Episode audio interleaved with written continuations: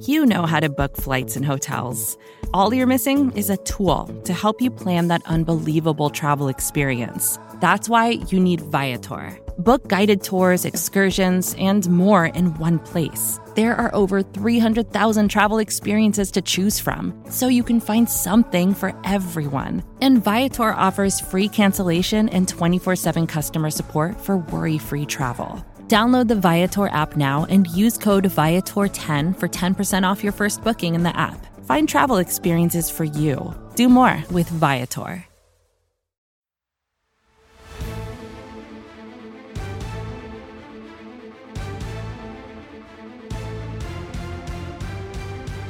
Welcome one, welcome all to the greatest show of them all, the NFC East mixtape. You can listen to this on any of the four NFC East, SB Nation, Team Blog, Podcast Networks. That's an awkward way to say that. Blogging the Boys for Dallas Cowboys coverage, Bleeding Green Nation for Philadelphia Eagles coverage, Hogs Haven for Washington Commanders coverage, or Big Blue View for New York Giants coverage. You can also watch this on the Bleeding Green Nation YouTube channel or the Blogging the Boys YouTube channel. Make sure to subscribe to any of these things, leave a rating, write a review. Also, make sure to drink a lot of water. That's definitely mm. a good thing. He is Brandon Lee Gowton from Bleeding Green Nation. I am RJ Ochoa from Blogging the Boys. BLG, can you tell? that I've had multiple coffees today. You just said you were tired before we started recording the show, but apparently, yeah, I'm tired. You're powering yeah. through. Yeah, you have to ramp it up for the people. I get it. Um, drinking water definitely a good idea. I know some people. Sorry, my nose is itchy there. Uh, aren't into water a lot. They're like, oh, I can't drink water, and I, and I don't fully get that. I'm a big. I, I like water. Big water guy. Uh, I, I RJ had before we start the show.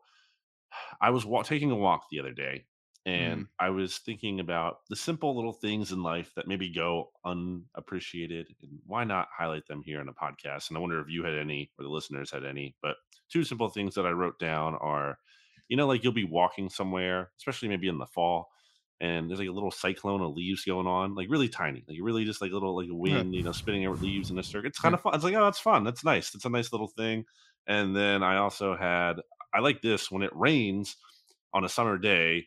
Doesn't have to be a summer day, but in this case, a summer day, and it's like a quick shower. So it's not like a big storm. So the sky is blue. It, it's a kind of like a passing shower. The sky is still mostly blue, and then because it rained, like now the ground is wet and it's really reflecting, and you're getting all the blue off the ground. It just looks really cool. Mm. Those are both really good, really pensive um, thoughts um, from the mind of Brandon Lee Gowton. I actually will give you two. The first one is kind of the opposite of your second one. Um, I mean, everybody loves the fall. I don't know anybody who hates the fall. Like I, I know people like people hate the summer, like it's too hot, blah blah blah. But the fall is awesome, like it, obviously. Um, and the other day, I actually mentioned this on a, a different show on the Blogging the Boys podcast network. It was really dark and rainy uh, where I live for a few hours, and we happened to be making a pulled pork in the crock pot. Mm. And so for like that little stretch, that like three hours, it just felt like you know peak fall. You know what I mean? It was dark outside and the, the smell of the crock pot and just like just seeing the crock pot just kind of makes you feel a certain way. Um, so I love that emotion. Uh, another thing I, I would offer um, is, you know, when you go to a restaurant and you get a drink, whether it's water or not, I know you don't drink soda, but a lot of people drink sodas or teas or whatever. And you get one of the like foam cups that doesn't sweat that is just yeah. such a great feeling. You know what I'm saying? Because like mm-hmm. you know, like I don't have to worry about like a coaster or putting the napkin underneath, and it's gonna get all like you know wet and like kind of torn up. Like it's just a I love those foam cups. Like why can't all foam cups or styrofoam be like that? That's the ideal mm. styrofoam in my mind. You hate the environment. You're pro styrofoam. I do think you got to have coasters. I'm a big coasters guy. You got to. I mean, especially so my setup where I where I'm at I have like multiple coasters on my table, mm-hmm. and sometimes people will come over and they'll put like a drink right next to the coaster or very close mm. to it, mm. but not on it. And I'm like, what are we doing? Like, yeah. it's right there. Just put it on the coaster. You and I are cut from the same cloth in a lot of ways. Coaster's another thing. Uh, different thing. Do you do this? I have to turn the volume down when I turn the TV off. I, I hate or the the car. Mm. Like I mm. hate leaving the volume midway or up or something like that. I always turn it down before I turn the car or TV or whatever off. Well, definitely can't be loud. I mean, if it's at a medium, low to medium volume, sure. Uh, I don't mm-hmm. have to mm-hmm. turn it all the way down, but I, you can't have it high. You can't have it, you know, blasting. Um, cool. Well, we've uh, rambled for long enough. First of all, this is episode 69 of the NFC's mixtape. Nice. I, th- yeah, I thought about going with that as the title, but you know, whatever. Uh, next up, we're going to get into all of the lead up to preseason games for each of the four teams, kind of more training camp takeaways. It's that time of year. But I mentioned it, Brandon. If you leave a rating, if you write a review specifically, we will read it. And you can write a review on any of the four podcast networks. Leave a five star rating, but just you can say whatever you want as long as you give that five star rating. So I have uh, a few to read. I'm going to save BTB for last if mm. you're all right with that. All right, let's let's okay, get into so, it the first one comes to us from Big Blue View, and these kind of go maybe not in ascending order, but this one starts off rough. Uh, so, um, one star review. Look, we're honest. I'm not going to lie to anybody. One star review comes to us from 50 years a Giants fan. This is actually a few weeks old. It is literally titled Brandon Lee Gowton and RJ Ochoa. Here we go. Rest of SB Nation is great, except this horror show led by wow. Brandon Lee Gowton and RJ Ochoa. If you enjoy two bitter nitwits talking about football, this is the podcast for you. That's what you get when you put a cowgirls and an ill Eagles, like the words like ill, like when you're sick, um, ill Eagles fan together. Wow. I really think the Giants fans who are salty with us, like I think we've been kind of, you know, pretty fair about them.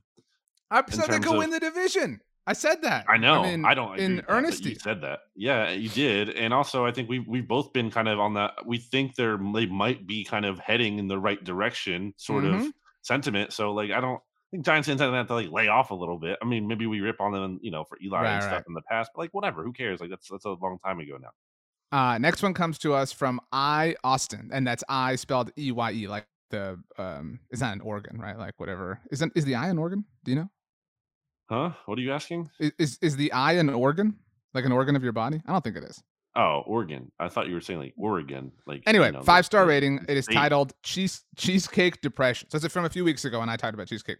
RJ admitting he hated cheesecake for most of his life should come as a surprise to literally no one. His bad taste in football teams should serve as the ultimate indication. If America's team was a restaurant, coincidentally, it would be the Cheesecake Factory.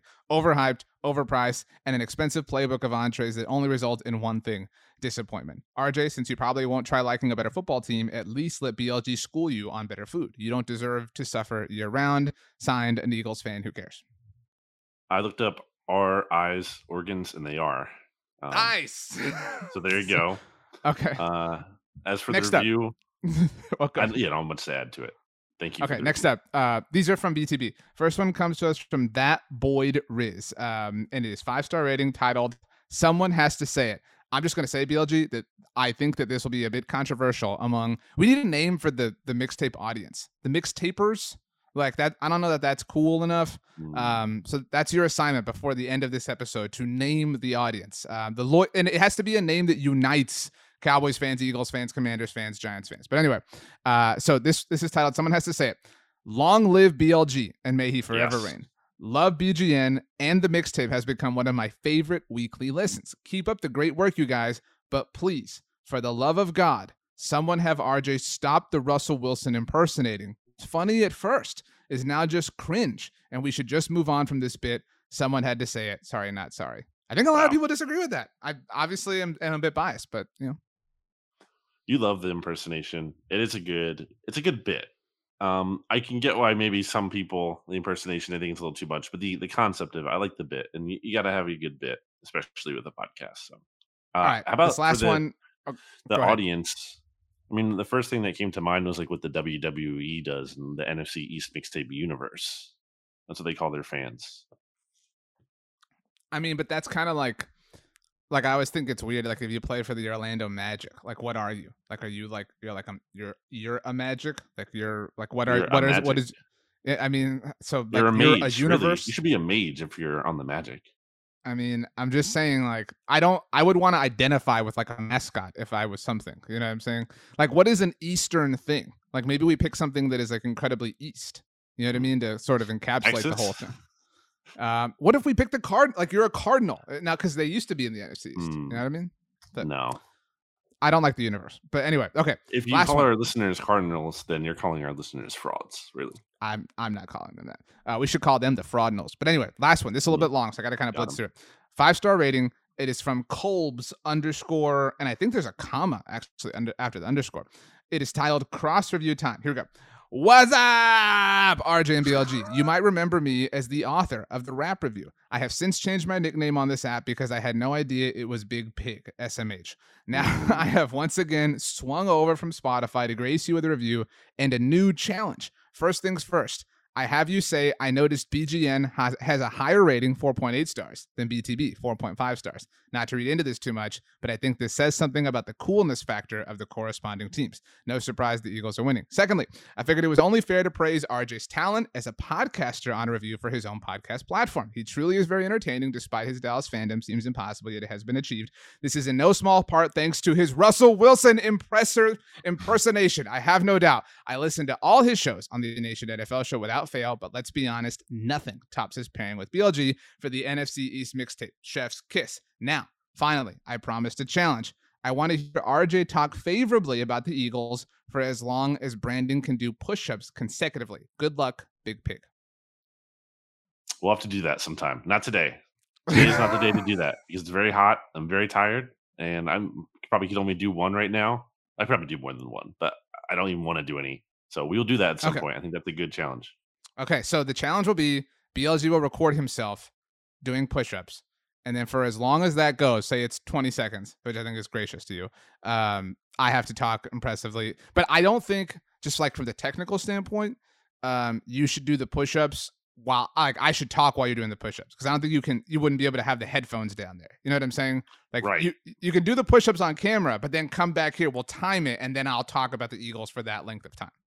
I don't know how the camera thing is going to work. I don't really think that's like I don't know I'm going to be able to get a good angle unless I like move my whole laptop down to the Mm. floor. But I don't know if Well, I'll then you move your whole that. laptop. I think you just have to Um, do the honor code and trust that. Uh, Maybe we call the listeners the push-ups. I kind of like that. But anyway, um, let's move on. Uh, Dallas Cowboys. Uh, since we last Yeah. spoke, they signed Anthony Barr. That make you shaking your Who boots? cares? No, no. Wow. Who cares? Wow. Do you I care? actually really is this I exciting? do. I um so I did a TikTok on this and it was titled five reasons to be excited about this. And one of them was this and like just hear me out. One of them was this shows the Cowboys get it. We've been screaming, Mm. Cowboys fans have, to give the team quality depth. They have such question marks at swing tackle, at receiver, at kicker, which is a new thing. Um, and so I, I mean, Micah Parsons is not your normal linebacker. You would admit that, right? Like he's he's Mhm. arguably one of the best edge rushers in the NFL. So if he's rushing the passer, who's playing linebacker for you? Leighton Vander Esch? Cool. He played every single game last year, but the two before that, he combined to play 19 games. Like it, it was a, a very treacherous bet to make. So they've hedged that. I love that. It costed $2 million. Everything about it is a pro as far as I'm concerned. I just wish they would apply that same methodology to other positions on their roster. Okay. Yeah. I mean, I don't think it's anything needle moving at all. Uh, not like, oh wow, now the Cowboys have Anthony Barr. This is a big deal. I mean, it's better than I guess your other alternative to a backup or a contributor or whatever. But I don't know. Does it have a ton of juice for you? I mean, he's arguably the best free agent they've signed all offseason. Like, Okay. I, I mean, that's that's, That's, just like- not saying much, though. No, I know that. I mean, like it, it all requires necessary context. And so it was a really big boost. There are a lot of like this training camp has answered some questions for me. Um, like whether or not, and I've said this in other places already, but like whether or not CeeDee Lamb is ready to be that star wide receiver. And I know it's training camp. So again, like living in the context of that too, whether or not Micah Parsons and Trevon Diggs can do it again. Like the arrow's pointing up for all those things for me. It's pointing down as far as depth at swing tackle or even depth at receiver outside of CD, obviously, at the kicker position. Um, I was kind of indifferent when it came to linebacker because, you know, aside from Leighton Vander Esch, they're banking on Jabril Cox returning from an ACL injury in his second season. He didn't play a lot defensively prior to his injury a year ago. And so there were, you know, I just I like raising the floor. I and I it allows Micah Parsons to do something that he is very good at. And so if you're opening the door of possibility to that, you're making me happy. So it was an A plus move again, especially because it was two million dollars. Like I would rather have Anthony Barr than you know twenty Sure. million dollars in salary cap space. Yeah. I mean, it's, it's it's fine. It's not a bad move, but it's solid. It's fine. Um, we are recording this on Tuesday afternoon. Um, the Cowboys earlier today for us did sign a new kicker, an old kicker, Brett Maher. I've already talked about this a lot in BTB places. So I don't want to upset our audience even more. People think I'm being too negative about this, but this was super predictable. This this this was super predictable. They were going to be in this awkward situation with the kickers. They're here now. And so now, and I'm sure you've run into this instance before with different things. People are like, well, who do you expect them to sign? There's nobody available. I know there's nobody available because they didn't do anything over the entire offseason. Like, so I don't give them credit for doing something now. Like, they made this situation what it is. So, like, yeah, they can't go back in time, but they're stuck. They're they're up against a wall, but they wanted to be here. Yeah, I mean, they didn't have to wait this long. They didn't have to create the situation, is your argument, right?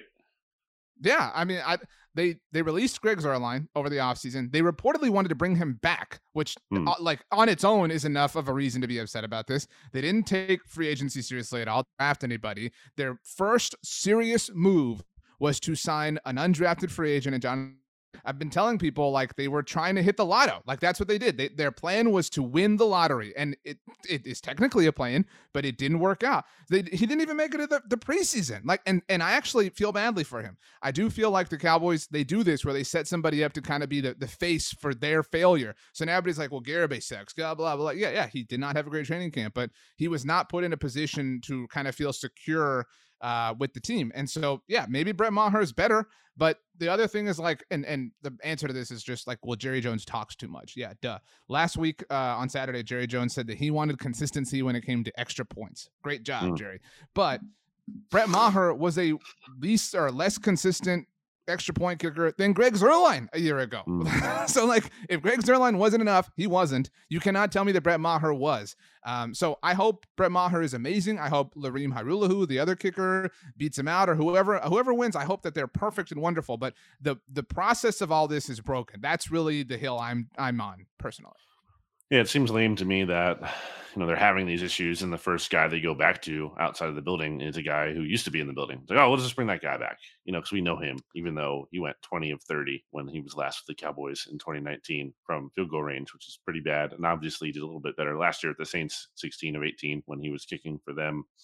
Um, although, like he said, he did miss two extra points. That's not great. Previously, he'd only missed one extra point with the Cowboys out of like what uh, 38 tries there or no mm-hmm. 68 68 tries there um, so bill barnwell as we talked about in slack uh, noted that the cowboys biggest weakness right like our biggest achilles heel was the yeah, kicker situation well, he wrote he wrote like biggest it was like biggest Achilles heels for contenders, right? It was it wasn't like every team in the NFL that he wrote about, right? And uh, and so for the Cowboys, he picked the kicker position, which I was a little bit stunned by. I mean, Barnwell's awesome, but that's the Achilles heel, and it has been. And I mean, I actually like that makes my argument for me, like that they haven't taken this position seriously, and they've just kind of expected to to make limit. Like John Fassel is a really innovative special teams coordinator, but man, this dude is skating by on a lot of reputation with this kind of stuff. Like his only kicker since he's been with the Cowboys, at least, has been his buddy from the Rams yeah. in Greg Zuerlein, and he held on to him way too long, and then he just said, "Oh, I can pluck this UDFA out and make him awesome," and it just doesn't work that way. Um, I would well, say their Achilles heel is swing tackle, though. To be to be clear, I agree with that as well. But in fairness to the Cowboys, I mean, like you have to wait probably at this point to you know guys getting cut in training because there's just teams of two kickers the guys who are going to get cut they're going to shake free maybe you can trade again like a six for someone instead of relying on claiming them or signing them just to make sure you get them so you know they do have that i guess it's not fully ideal to be in that spot as opposed to you, you kind of like to have that guy in house already but i mean can be done the eagles got jake elliott um, off of well, they entered the season with Caleb Sturgis like as their kicker, and I think he got hurt in week one. And I was like, well, this isn't good.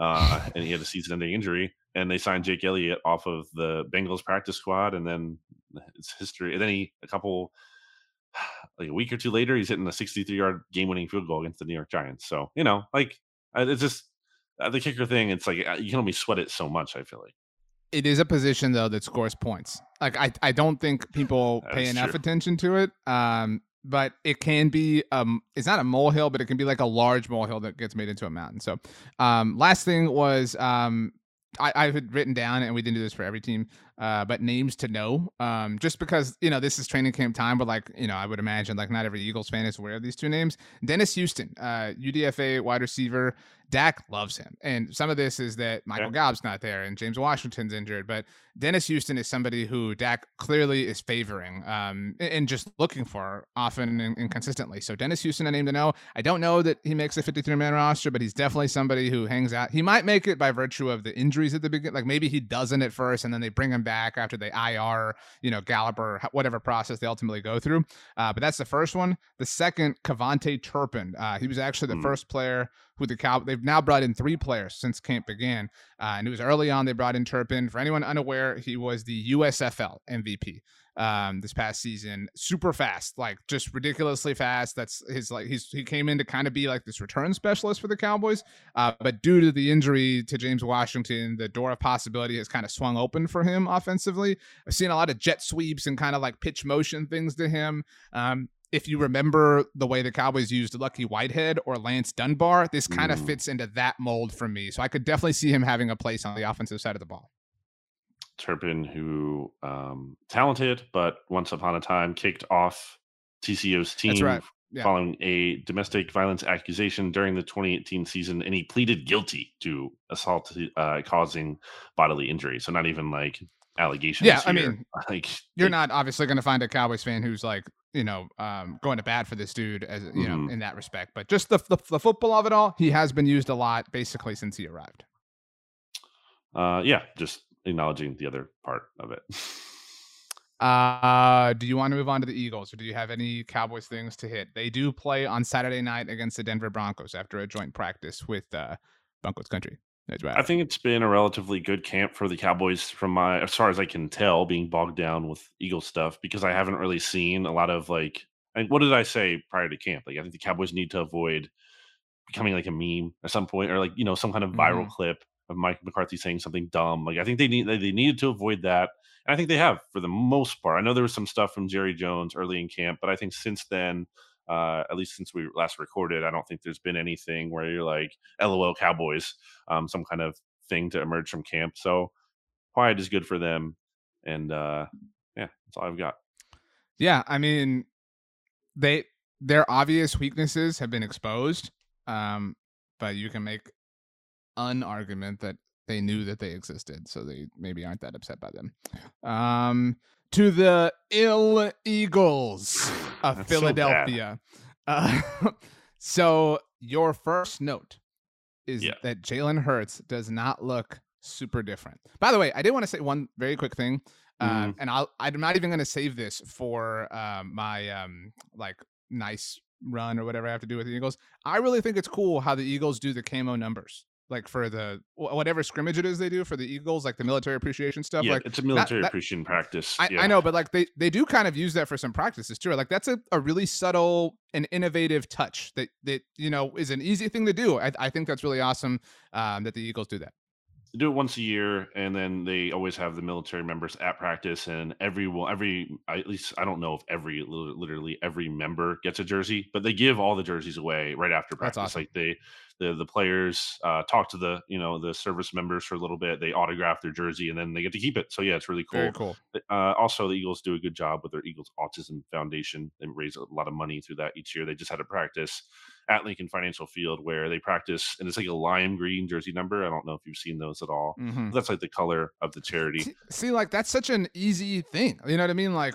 yep. to do different colors or whatever. Like that's a really cool little subtle touch. Um, so not and, to like pivot from something awesome, but so Jalen Hurts no, sucks. Yeah, it's no, it's fair to uh, you know give the teams the credit for when they do good things like that, and uh, uh, yeah, they auction those jerseys off after practice too, so people can bid on those very kind of special edition jerseys. Um, yeah, Jalen Hurts though to get into that, not eh, by any means he's not had a bad camp, but it's just like it's not enough to not have a bad camp. Like, I think he really needed to have a good training camp, one where you're like, wow, he's like lighting the summer on fire, and then even then, I'm sure people would be like, well, this doesn't mean a whole lot.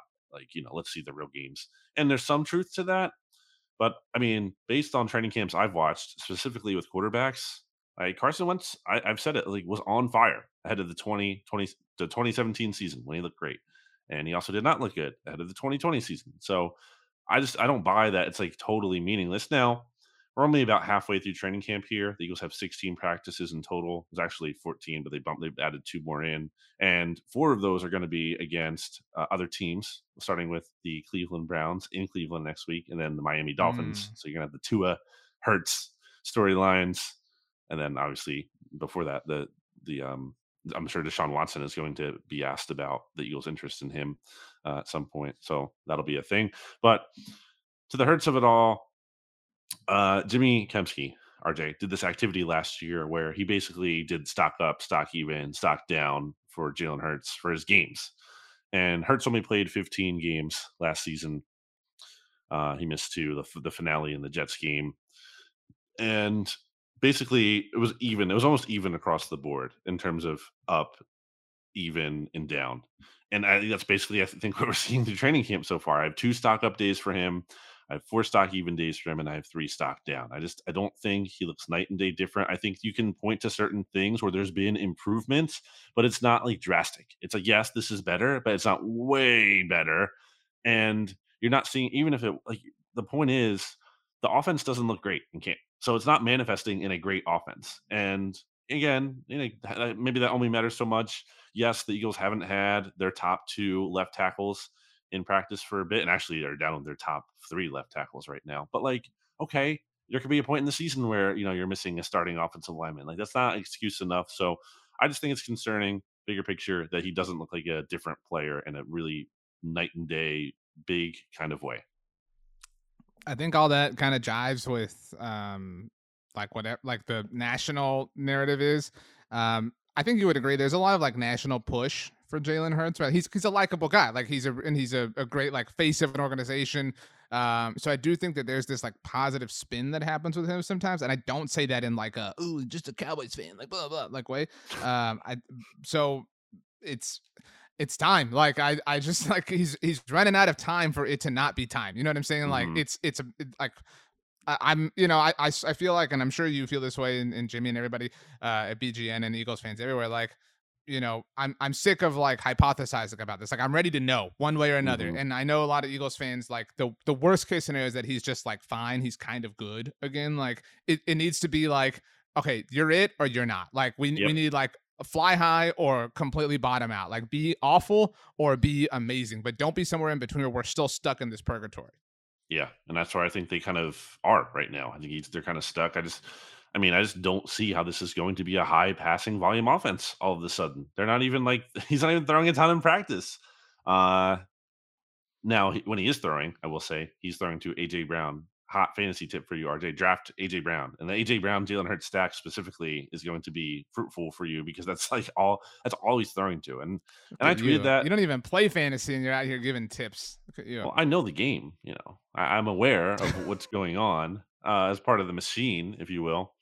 But uh, yeah, I think he's going to have a huge year. I mean, Hurts just loves throwing to him clearly, and I tweeted out this week that like all all Jalen Hurts does is throw to AJ Brown, and I think some people took that as like, oh, all AJ, all Jalen Hurts does is throw to AJ Brown. Like it was a complaint. It wasn't a complaint. He's a good player. It's not a problem. But I'm just saying that's the situation right now. Like, he's just he's throwing to him a ton. There was a highlight play that he had when the Eagles were practicing at the their home stadium the other night.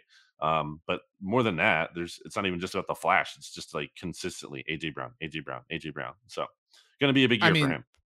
We're kind of talking about this before we started recording too. Like it's because like you can throw it anywhere near him and and it, you can be successful, right? Like yeah. I hate to say this, and like I feel like this is like a, a conversation from the future, but like DeVonta Smith is not his receiver. Like not doesn't doesn't like his skill set doesn't mesh with yeah. Jalen's deficiencies. Um, right. you know what I mean? Timing and getting the ball quick, route running. Right. Yeah. Yeah. Like I would put, you know, and or two years into DeVonta at this point, but like I would put DeVonta or not two years, one year in. Um, I would put him in the camp uh Stefon Diggs, Amari Cooper. Like, you know what I mean? Like you you just like perfect. You you have to have that there but I would put it, and I, I don't, I don't mean to simplify their games, but like I would put AJ in the camp of like Julio, Dez, you know, like Calvin Johnson, like just big, massive tart sure. Gronk, you know what I mean? Like red zone threat. So yeah, I could totally see AJ Brown having like 14 touchdowns next year, and like just Eagles get down to the goal line, hand it off to Miles Sanders one time or Kenneth Gainwell, it doesn't work out, and just throw it up to AJ Brown and come down score. Like they're gonna on the mm-hmm. subject of fantasy, they're gonna be so many DeVonta Smith owners or Dallas Goedert owners that are like, again, like you know what I mean? like how, how does yep. AJ have three touchdowns off four catches in this one game? It's gonna be something like that. Yeah, yeah. So you're already wrong about the Eagles losing the trade. They're clearly winning the trade because AJ Brown is. I mean, jokes uh, aside, anyone, like he does he does look like legitimately like one of the very best players in camp. He's been great. For anyone who did not listen or does not listen to the SB Nation NFL show, number one, shame on you. But number two, go subscribe to the SB Nation NFL show, leave a rating, write a review, and go listen to last Friday's episode of The Look Ahead when Rob Stats Guerrera made a completely objectively based argument that the Philadelphia Eagles got fleeced in the mm. trade for AJ Brown. I mean, I don't think you believe that. You, like, i know look, said, it was Stats' argument. It wasn't my argument. So I mean, right. But to be clear, like I think you've said they lost the trade, and I think that's one thing. I don't think you would say they got fleeced. I didn't. I didn't say that. Stats right. said that. I said they lost the trades. It's 51-49 in my literal definition. Okay. Stats made it sound like it was 90-10, if that. Um, you have written well, down three names to uh, you've written down three names to note: Jason Huntley, Britton Covey, and Reid Sinnett. Sign it. Sinnett.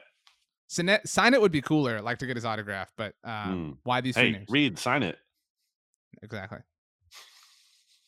Uh, yeah, those are kind of like back of the roster guys. Jason Huntley has been getting more opportunity because Boston Scott is concussion right now, and Kenneth Gainwell, who you just mentioned not too long ago, uh, has a hip injury. He just he missed his first practice today as we're recording this on Tuesday, August 9th. So Huntley's going to get a decent amount of playing time because it's really only going to be him and UDFA Kennedy Brooks in the Eagles preseason. I mean, Sanders is also healthy, but I'm guessing he might not play at all. If like you know, a couple snaps, maybe at most. Uh, so best kick returner on the team has shown some juice. He's not a guy to keep an eye out for, fighting for a roster spot. Eagles haven't had good returners in forever, and on that, along those lines, Britton Covey has been getting the first team kind of reps as their punt returner. So kind of an interesting spot to watch there, specifically with, you know, the Jalen Reagor of it all too. Like, okay, is there going to be room for Covey on the roster if the Eagles are somehow able to trade Reagor? Was actually kind of like looked a little bit better in camp. I would say this is his best camp. I wouldn't say he's at a good camp outright because there have been like a number of plays still where he's been the target and there's been like a pass breakup or interception. Like that still happened, especially earlier in camp. But overall, he's done like positive things, which is more than you can say for him in the past. Uh, and then Sinnett, it's interesting, RJ, because you know there was some remorse I know with the Cowboys we talked about I think last year, at least from you, like you know why didn't the Cowboys give a six round pick to trade for Gardner Minshew? They could have used that for more better quarterback depth. But uh Minshew has not looked good in training camp, and the, the, the third stringer Reid Sinnett, who everyone thought was actually going to be the fourth stringer behind Carson Strong, who the Eagles signed as an undrafted rookie free agent, has actually looked pretty good, as, as good as he can working with a third team. And Minshew's been bad, man. He's not had a good camp. He's turned the ball over. Accuracy has been an issue. So uh, those are the big names, I guess, to watch if you're talking about roster bubble players and and roles and everything the Eagles will host the Jets, um, the Joe Douglas Bowl on Friday mm. night. So we'll get a chance to see Reid and Minshew, um, and you know, well, the rest of the crew. Um, I do think the QB two is maybe next week we kind of do like a who are the QB twos of each of these teams because mm-hmm. similarly uh, for the Cowboys, Cooper Rush is kind of losing that battle to oh, Will oh, yeah? Grier of all people. Will Ooh. Grier, baby, watch out. Um, so we'll circle back on that. Um, okay, good stuff. Let's move to the um, we'll just call it the other half of the division, but not before we take a very quick break to hear a word from our sponsors. Support for this show comes from Sylvan Learning. As a parent, you want your child to have every opportunity, but giving them the tools they need to tackle every challenge, that takes a team. Now more than ever, educational support tailored exactly to what your child needs can make all the difference. That's why parents have trusted Sylvan Learning for 45 years as the ultimate teammate in their child's educational journey, instilling in them a love for learning and a passion for reaching the next level. And Sylvan's Insight Assessment can identify gaps in learning and areas that could be of concern for your child. It's a 360 degree view into your child's learning that you can't find anywhere else and helps ensure that your child didn't miss something in school that might put them at a disadvantage in the future.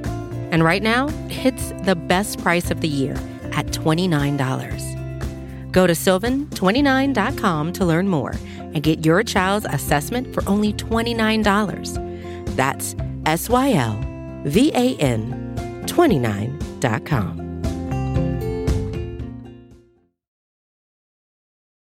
All right, the podcast audience got the break. The YouTube audience kind of got the break. Not really. You told me, Brandon, that you picked up a new hobby during the break. What is that new hobby and why did you choose it? Well, my grandmother did a lot of knitting. Uh, rest in peace to my grandmother. Um, and now I'm taking it up in her stead, and I'm knitting all the time now.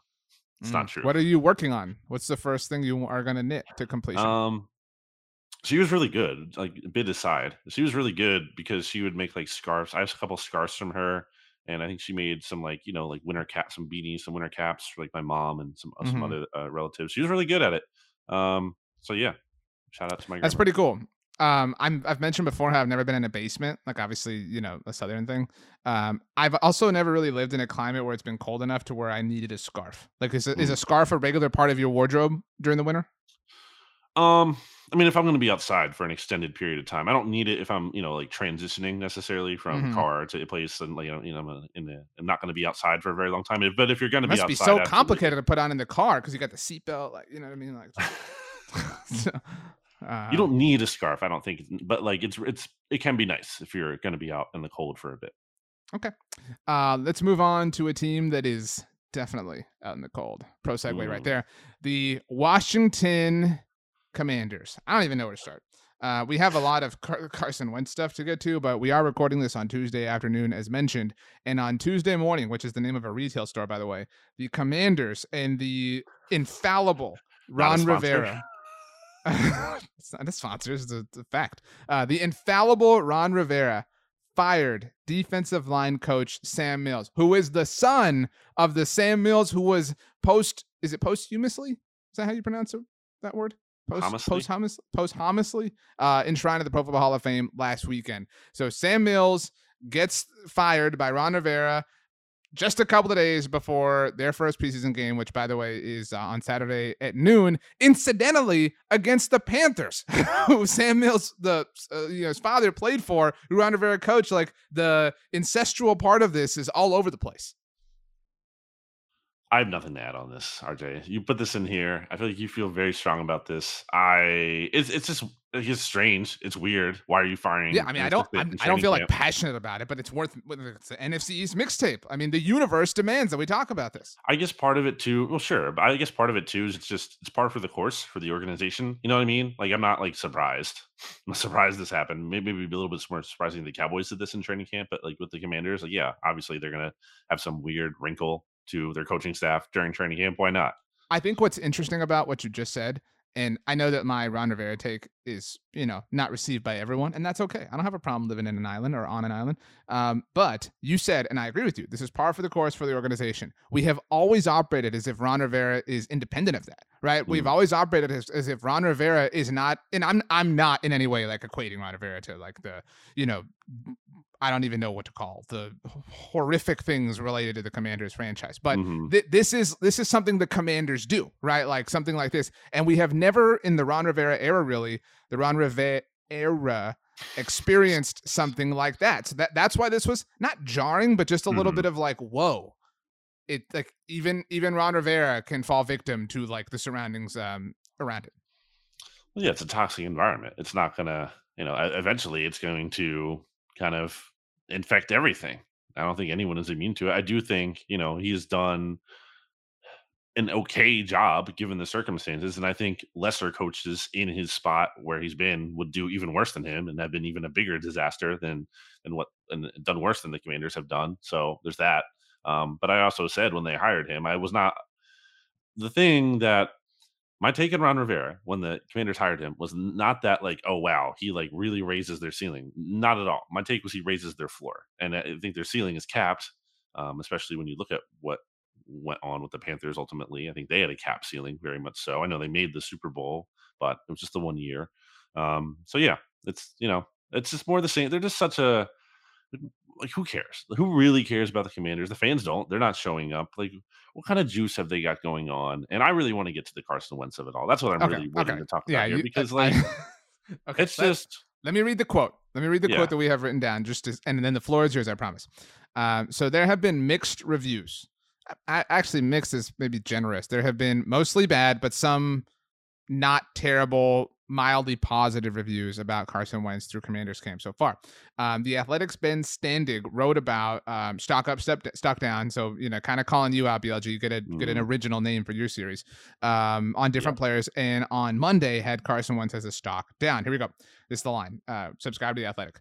Quarterbacks throwing to receivers against air in parentheses with no defense is the football equivalent of a layup line. Mhm. Yet, Wentz routinely has bricked passes in various directions. Overthrowing or firing too far out front has been the most common issue. Yep. I mean, this is accuracy issues have always been an issue for him. Even in 2017, when he was great, like he just had so many good plays that you know that didn't really matter as much, but he was still overthrowing people inexplicably at times like that. And then you know that the inaccuracy issues became a bigger problem when he wasn't offsetting them with the great plays as often as he was. So none of this is new. Like this is if, if Washington is surprised with this at all, like you just haven't been paying attention. If anyone is surprised with this, you have not been paying attention. This is Carson Wentz. So to see this is like this is like some kind of revelation, uh, revelation rather. Uh, like, Revelation.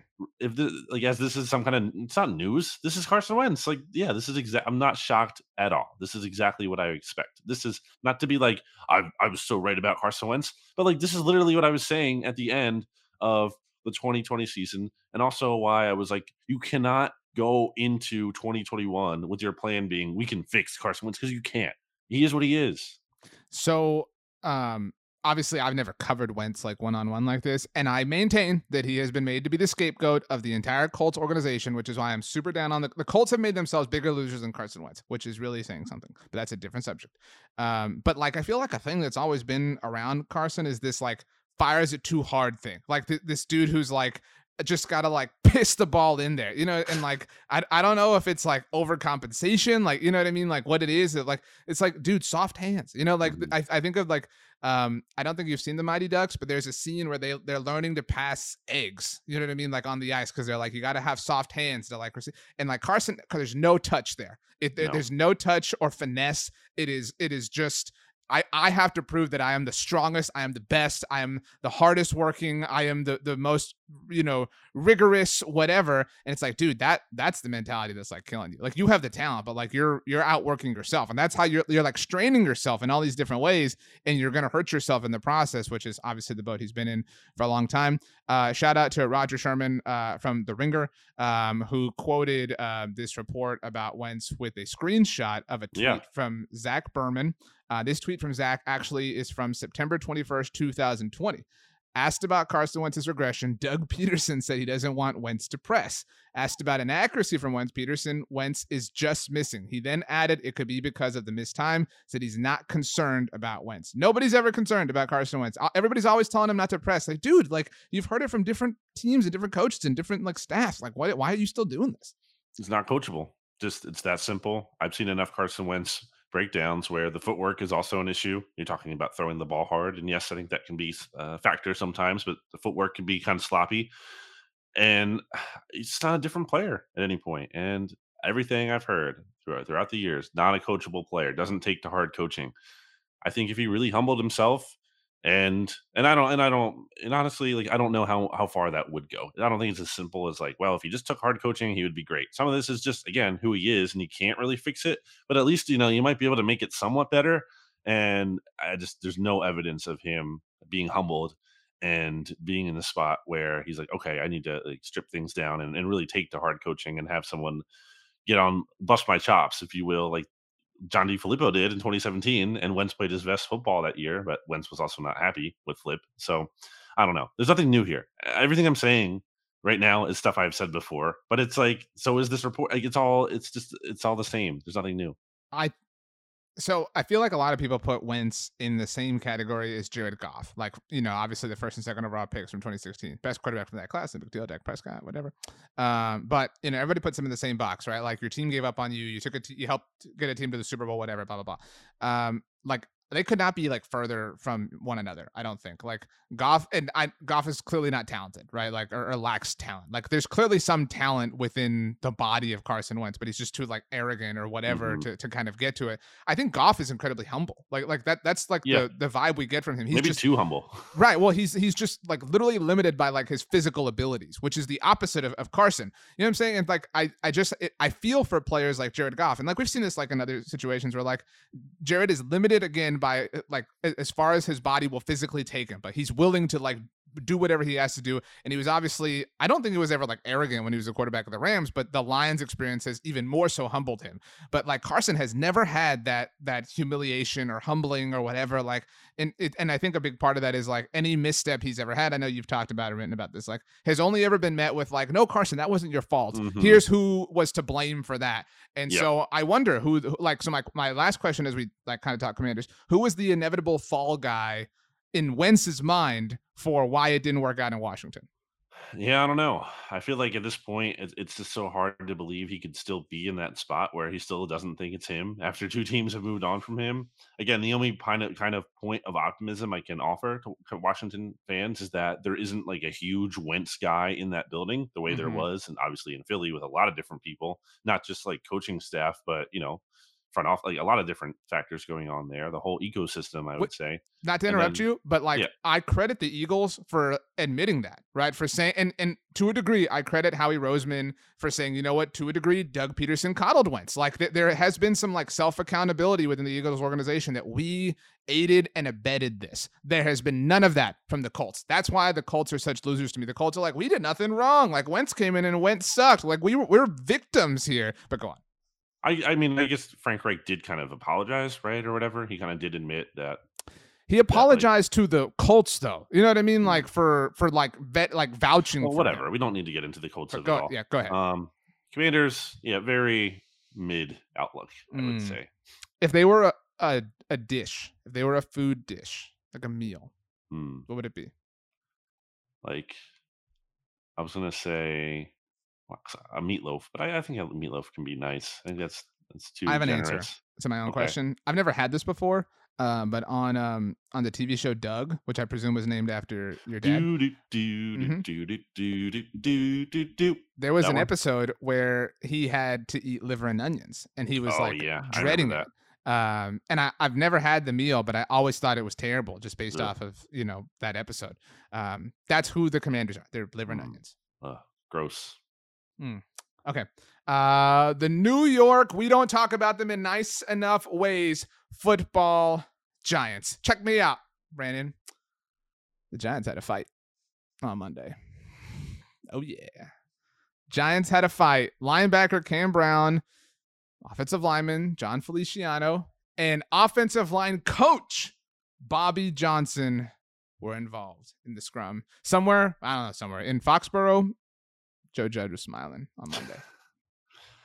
I did say prior to camp, the Giants need to avoid any of this kind of like, you know, callback to the Joe Judge training camps. And I already saw some people kind of claiming that. And I don't know if that's been the whole vibe on the whole, as much as this is just one incident. But there was that picture that I sent you of the one offensive yeah. lineman or different whatever, whoever. I don't know who was who in in the picture, but like someone having one of the guardian caps, like being like drug being uh dragged around by that so uh intense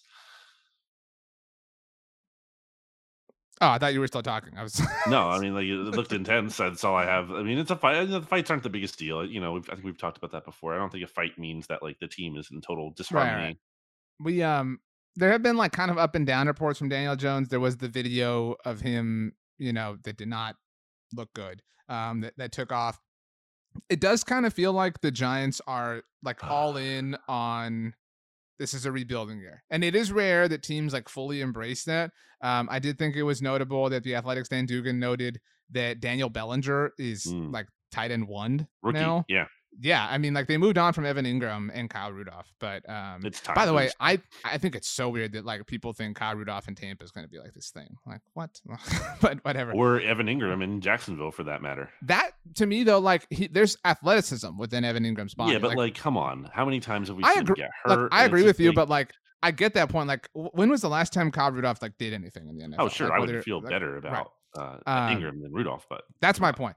But so uh, Daniel Bell. So this just feels like a let's just see how how these kids do, right? Like let's see, let's evaluate. You know, it's going to be one long preseason for us from September through January, um, and then we'll kind of you know find whatever building blocks we can work around in 2023. That's the vibe. Darius Slayton's working with the third team. Mm. Man, you know how the mighty have fallen. That's tough. Like he was a really intriguing player, especially as a fifth round pick. I remember the Eagles drafted Clayton Thorson, who was terrible before mm. him when they needed receiver help, and he did like some. You know, as a rookie, he he had 740 yards. Kind of came on later in that season. He had eight touchdowns. Like it's pretty good, and 15.4 yards per reception. Okay, pretty good. I remember he gave Ronald Darby some troubles back in the day, and then again in 2020, uh, also had 15.0 yards per reception took a step back last year. I know injuries have kind of plagued him throughout his career. Not necessarily like one big massive thing like an ACL, but just like he's had a lot of nagging issues, and it kind of seems like he's going to be on the outside. I don't know, like maybe that they've just sapped him. Maybe those injuries have taken a toll. But I'd kind of be interested in taking a shot on him if I was another team and I need receiver help. But uh, yeah, I mean, hey, good for them though. They don't they don't need to keep hanging on to these players they've had for a long time. Like they've been bad, so why not cycle through and get some new? Totally agreed and that's the thing like it's i will feel and th- this is in no way about him but i will feel so much better about the giants which i don't want to when they move on from Saquon cuz like that's that's their one connection to the past right you mm-hmm. know like he's they, like it's like they got a new apartment and they have all this new furniture but they have this one like you know I don't know, like grandfather clock or dresser or, you know, entertainment center that just doesn't match, doesn't fit, you know, but they're like, well, I've had it for forever and I paid a lot of money for it. Who cares? Move on, yeah. sell it. You know what right. I mean? This is, it doesn't go with the whole like feng shui of what you got here. It is funny. I think there are, you know, maybe some Giants fans like, oh, we can't get rid of this player because you know they've been solid. Oh, but like, okay, who cares? Doesn't matter. Like, build the team in a new image. You don't need to mm-hmm. hold on to the things you've had. And I, you know, like that's not to say throw the baby out with the bathwater and like there's a star player. Um, I mean, they, they kind of did the, do that even though with James Bradberry, like, and then that was a money thing. There's uh, as a factor in there. But to the larger point, it's not about trying to field the very best team this year, which again, they should not be trying to do because their ceiling is limited in that regard. They should be trying to set themselves up for next offseason to start like a new window. Like that's the goal. Next offseason should be the opening of their window for their next regime. This this one, they, they can't open the window yet. They have to get into a spot where they can get the window open. Right now, they have to tear it down, see what they have, you know, figure out are there some valuable pieces here, um, which actually kind of I think you and Stats are talking about on the SB Nation NFL show. They will like wanting to play some of his starters in the preseason. I mean, like, why not? In a year where you're not really actually going all in anyway, and why not just get some more reps for those guys and kind of see uh, what you have and what you can keep around for the long term. I was really hoping, by the way, in hindsight, that stats because obviously he he was like, yeah, I don't have an issue with the Giants playing their starters in the preseason, like do it. I was really wishing that he had not said that, that he had been like, this is so stupid, you know, whatever, blah blah. Because a day later, it came out that Kyle Shanahan is playing uh, the Niner starters for like for just a brief moment um, this okay. weekend. So I would have loved that, but um, that wasn't the case. Um, okay, I think overall, their starters. What? Are the Cowboys going to play their starters? No, I mean not not the major ones. Um, so at but all? like they, they do all? have the joint practice with the Broncos. Like I think that's where the bulk of like legitimate action will come from against um this team. So I, unfortunately, I, I, don't think Randy Gregory will participate. That would have been a nice little bit oh, of drama, but I know. Um, maybe Broncos legend Demarcus Ware can come to that game um and watch you know uh, uh, it's just it's it's an honor to to to practice against the dallas cowboys. I mean uh you know um i, I know i know i know mr jones thinks uh they're, they're america's team and you know I, I, I i hope i hope uh i hope someday you know uh, I, have done enough in my career to um to maybe be America's quarterback. I, am the guy. I know y'all write stuff. I'm I'm happy here. Broncos country. Let's ride. I mean, I, I respect Dak. I, am not taking shots. I, I know I had that list last year when when I actually you know didn't have a list and I had the Cowboys on there, but you know that's water under the bridge. Um, you know, and, and so um, you know, I, am just I'm so privileged to, to be here and, and to these colors. You know, the the, the blue and the orange. Um, you know, they're they're so they're so present on on on on all natural color scales. Roy G. Biv, you know what I'm saying? Uh, Broncos country. Let's ride. Uh, the Eagles are going to probably play their starters for maybe like a series or two. That's what they did in the first preseason game last year, in part because they didn't have the joint training camp practices leading up to that game. And then I'm not expecting to see them really at all, much if at all, in the second and third games because they will be practicing, as I said, against the Browns and then the Dolphins And I think that's where we're like that's where for as much as you know we've talked about everything now for me specifically with the eagles i feel like i want to get my best sense of the team in those practices because that's what i did last year like last year when they went up against the patriots and the jets and now i think those teams were you know not as good of a challenge this year as the uh, browns and dolphins who are not like juggernauts but i think are better than those teams Mhm. were at least last year because i mean like you had freaking cam playing for the patriots and Right. cam come on uh so i'm interested to see how that goes uh yeah Um, I agree with you. You've made the point too that like these joint practices make more sense than preseason games. Like you know, preseason games are just like an excuse for NFL owners to take more people's money and stuff like this. Um, I'm not like putting all those words in your mouth, but um, I do think it's important to say because I made this point with when it comes to the Cowboys, but it's it's true for the whole division. Just kind of the, the turnover we've seen at, the head coach position. Um, we really don't know how any of these teams operate in the preseason. Like you know how normally like like Andy Reid, you have like a great idea like how he approaches the preseason because he's been doing it forever. But it's worth mentioning the longest tenured coaches in this division are Mike McCarthy and Ron Rivera, who took over these respective or their respective teams in 2020 when there was no preseason. And so last year, you know, okay, preseason's back, but they shortened it to three games. So like we really, you know, we don't have like a, a large data set for how they approach the preseason with three weeks and the bye ahead of the regular season. So it is a little bit strange. I, my point is, like, I'm with you. The joint practices are where you can kind of mine the most information from. I feel like the mixtape has been weak in the preseason. I've got to say, we need the regular season here. It's just not the same. It's not. What do you mean? know, I really liked this episode. I feel really proud of this No, episode. no, it's it's Did just you come up with a better name for the mixtapers? Because that sucks. Like, I don't want them to be that. What is? What are the Mm. materials involved with the mixtape that like they could be like the markers? Because you need a you need so you need a marker to like, you know, um, I don't know. Why don't the listeners name themselves? Listeners, come up with some suggestions, and then we'll pick the Mm. best one. Yeah, because we're not doing a good job at this, clearly. Um, okay. Then um, well, we've said it all. We'll be back next week. Uh maybe next week is a good time to swoop into Commander's Camp and you know get Mm. our friends on from over there. Sure. And we'll we'll kind of start flying around in our private jet. BLG demands that we only fly in a private jet. Um, by the way, so everybody knows. Um, yeah. Anything else you want to say? Anything you want to tease? Anything, you know, it's up to you at this point. righteousfelon.com rj discount code btn20 we're 20% off right now usually it's 15 but it's a special offer right now so for all you cowboys commanders giants fans who don't get to use hear, usually hear this on bgn radio if you want some meat snacks bgn20 20% off righteous felon Um, boom all right, then let's leave. Um, sorry the mixtape was late last week. We didn't give people that heads up ahead of time, but Mm. this one was on time.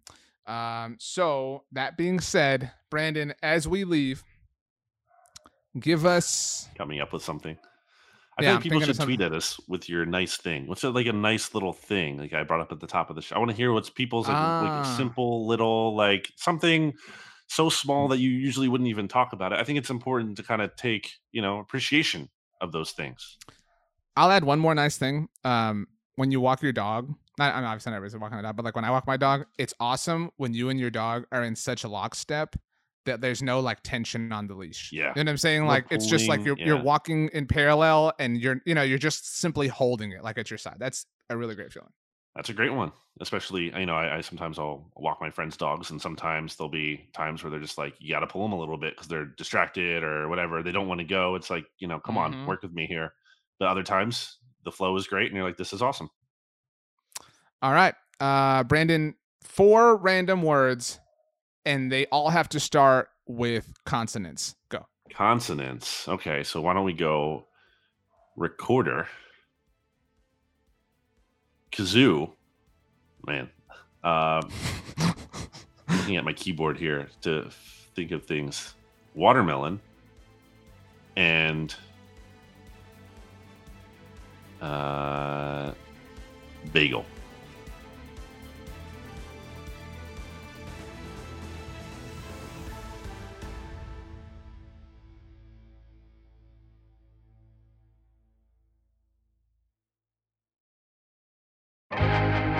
First thing in the morning, as soon as you wake up, the to do list starts. Does the car need gas? Hopefully those leftovers are still good. Why did I get CC'd on Call this mom? no. You can't escape the to do list, but you can make the most of your me time with a relaxing shower using Method Hair Care products. Try Pure Peace Volumizing, Simply Nourish Moisturizing, or Daily Zen Shampoo and Conditioner for daily use. All formulated with long lasting fragrances and are safe for color treated hair. Reconnect with the best version of yourself. Visit methodproducts.com to unleash your inner shower. More to dos, less time, and an infinite number of tools to keep track of. Sometimes doing business has never felt harder, but you don't need a miracle to hit your goals. You can just use HubSpot because their all in one customer platform can make growing your business infinitely easier. Imagine this high quality leads, fast closing deals, wildly happy customers, and more benchmark breaking quarters. It's not a miracle, it's HubSpot. Visit HubSpot.com to get started today.